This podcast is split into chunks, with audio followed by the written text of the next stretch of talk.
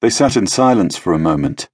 Then Harry Johnson said, If you want a story, I'll tell you a story. Though I can't explain it, or tell you the end. There isn't any end. Sounds intriguing. Oh, it's intriguing, all right. Go on. It happened to a friend of mine. This person, who was the luckiest person I've ever known.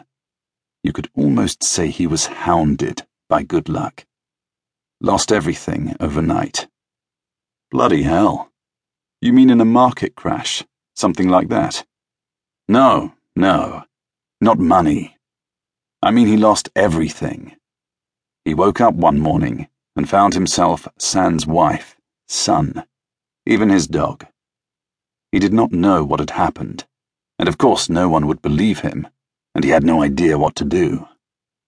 He considered going to the police, but what in hell would he say? They wouldn't believe him. I mean, wouldn't believe the wife, the son, the dog had simply disappeared. Well, you know how bloody minded police can be. I do indeed. Jury smiled in a crazy kind of way. Right. Families don't all of a sudden disappear. I mean, unless some psychopath walks in and murders them all. He told me he felt he was living in a parallel universe that his wife and son were in one and he was in another. Then what did he do? He hired the best private detectives. They found nothing, not a trace. There was simply no trail.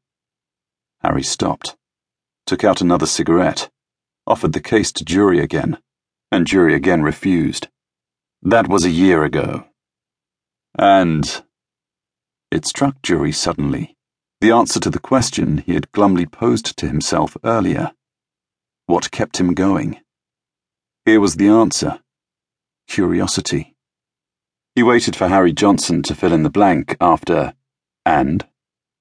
Harry lit his cigarette, blew out a stream of smoke, and said, The dog came back. Jury stared. This is a joke, right? Unsmiling, Harry Johnson said, no, it isn't. The dog just came back. They were both silent for a moment, while Harry Johnson seemed to be collecting himself. So, do you want to hear the rest of it? Dumbly, Jury nodded. Man walked into a pub.